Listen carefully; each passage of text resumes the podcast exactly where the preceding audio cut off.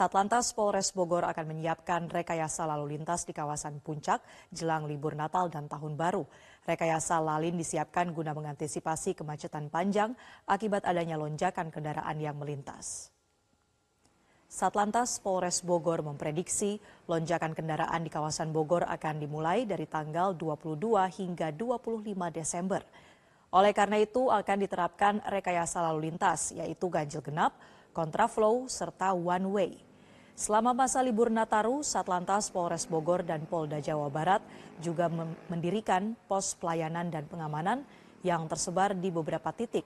Masyarakat pun diimbau agar memperhatikan jadwal keberangkatan untuk berlibur, mengingat akan dilaksanakan ganjil genap.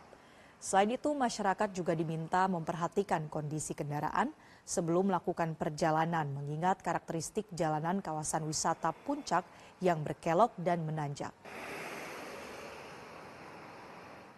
Ada empat, ada empat pos. Yang pertama pos pelayanan, yang ketiga pos pengamanan. Itu ada di Simpang Gado, kemudian di Megamendung, kemudian di Pasar Cisarua, dan di Ataun kemudian ditambah satu pos terpadu yang dimiliki oleh Polda Jabar nanti ada di Riung Gunung. Jadi total semuanya ada lima pos yang bisa digunakan masyarakat yang akan berkunjung dan berwisata di kawasan wisata puncak.